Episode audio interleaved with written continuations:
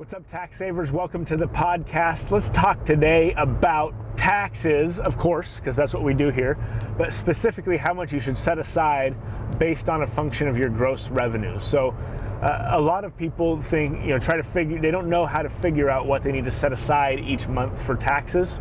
And that's going to vary depending on the type of business, but I'll address it to, in general, most of the businesses we work with, which is you know kind of a one-man shop working on a business and they get income and they have a few expenses out uh, but in general the the they can kind of rough number what the taxes are going to be based on their gross revenue. And so when, whenever you get get income coming in if you're a sole proprietorship you want meaning meaning you're not an S corporation or an LLC you want to set aside about 30 percent of your revenues in in taxes, and that'll count your federal, your state, and then your extra 15% self-employment tax. Drop that down to 20% if you form an S corporation for your business because you're saving a good chunk in self-employment tax.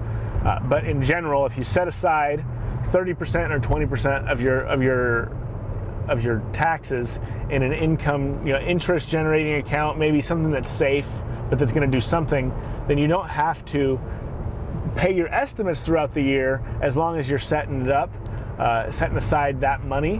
What we do for a lot of S corporation clients is you have to pay yourself an officer wage anyways. So if you beef up your income tax withholding, so you might pay yourself a $4,000 a month wage, have 3,000 of that go to income taxes, and then you have to set aside a lot less because you're you're just paying it in a monthly payroll tax deposit.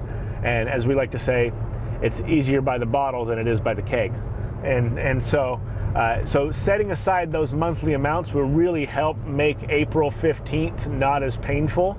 Uh, and, and using that as a rough number, really rough general rule of thumb 30% of your gross commissions if you're a sole proprietor, 20% if you're an S corporation or an LLC electing to be taxed as an S corporation.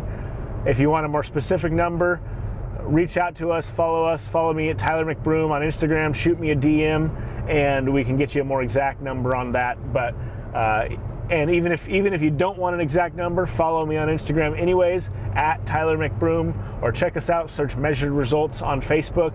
We're pumping out tax tips daily there as well, and we will see you next time.